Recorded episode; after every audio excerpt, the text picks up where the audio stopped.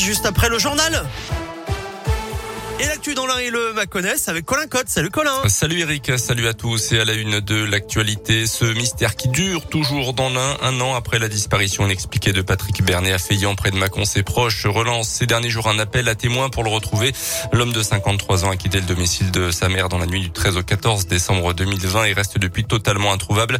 Ses proches s'interrogent encore sur ce qui a vraiment pu se passer ce soir-là à l'image de son frère Eric Bernet. On n'a pas envie de l'abandonner déjà. Et puis on se dit que s'il y a quelqu'un qui a fait une bêtise, euh, lui remettre un peu de pression. Voilà. On peut que se poser des questions et mettre des hypothèses parce qu'on n'a aucun élément probant. Donc, il aurait très bien pu se faire ramasser par quelqu'un alors qu'on était en confinement, quelqu'un avec de l'alcool, par exemple, qui, serait vraiment en tort, quoi, vous voyez, et qui, qui aurait embarqué le corps. Enfin, c'est une hypothèse parmi d'autres, mais on sait vraiment rien, quoi. Donc, c'est pour ça qu'on demande un peu d'aide, euh, de témoignages, quoi j'ai envie de dire tout détail compte quoi. Les langues peuvent se délier, hein, on ne sait pas. On aimerait comprendre. On, se doute qu'il est plus en vie, hein, sans doute. Après une bonne surprise, on est, on ce serait bien, mais euh, bah, on aimerait faire un deuil. Euh, voilà, vous voyez, retrouver un corps, avoir les éléments du pourquoi et pouvoir euh, faire le deuil quoi.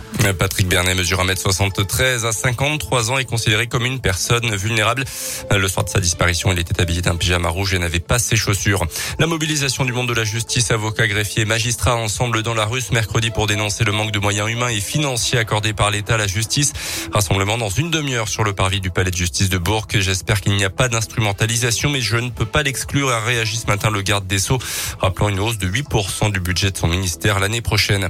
Autre rassemblement en début d'après-midi à 14h30, celui des agents du périscolaire devant la préfecture de l'Ain. Deuxième jour de grève au niveau national à l'appel d'une intersyndicale pour demander des hausses de salaire et une régularisation des contrats précaires. À la SNCF, le ministre des Transports espère une fin de conflit ce mercredi soir. Des appels à la grève ont été lancés sur différentes lignes, notamment les TGV Sud-Est pour le premier week-end des vacances de Noël. Dans le reste de l'actu, le variant Omicron du Covid, probablement majoritaire en Europe d'ici mi-janvier, c'est ce qu'indique ce matin la Commission européenne, alors que plusieurs pays, euh, dont la France, se lancent mercredi dans la vaccination des 5-11 ans à risque. 900 000 injections hier dans le pays, dont 820 000 doses de rappel, a précisé le ministre de la Santé, Olivier Véran. À retenir également cette nouvelle avancée dans l'enquête sur la disparition toujours inexpliquée de Delphine Jubilard dans le sud-ouest de la France il y a désormais un an. La nouvelle compagne de Cédric Jubilard accusée de la mort de son épouse a été placée en garde à vue. Ce matin, elle est entendue depuis plusieurs heures maintenant. Cédric Jubilard, toujours en détention provisoire, continue de clamer son innocence.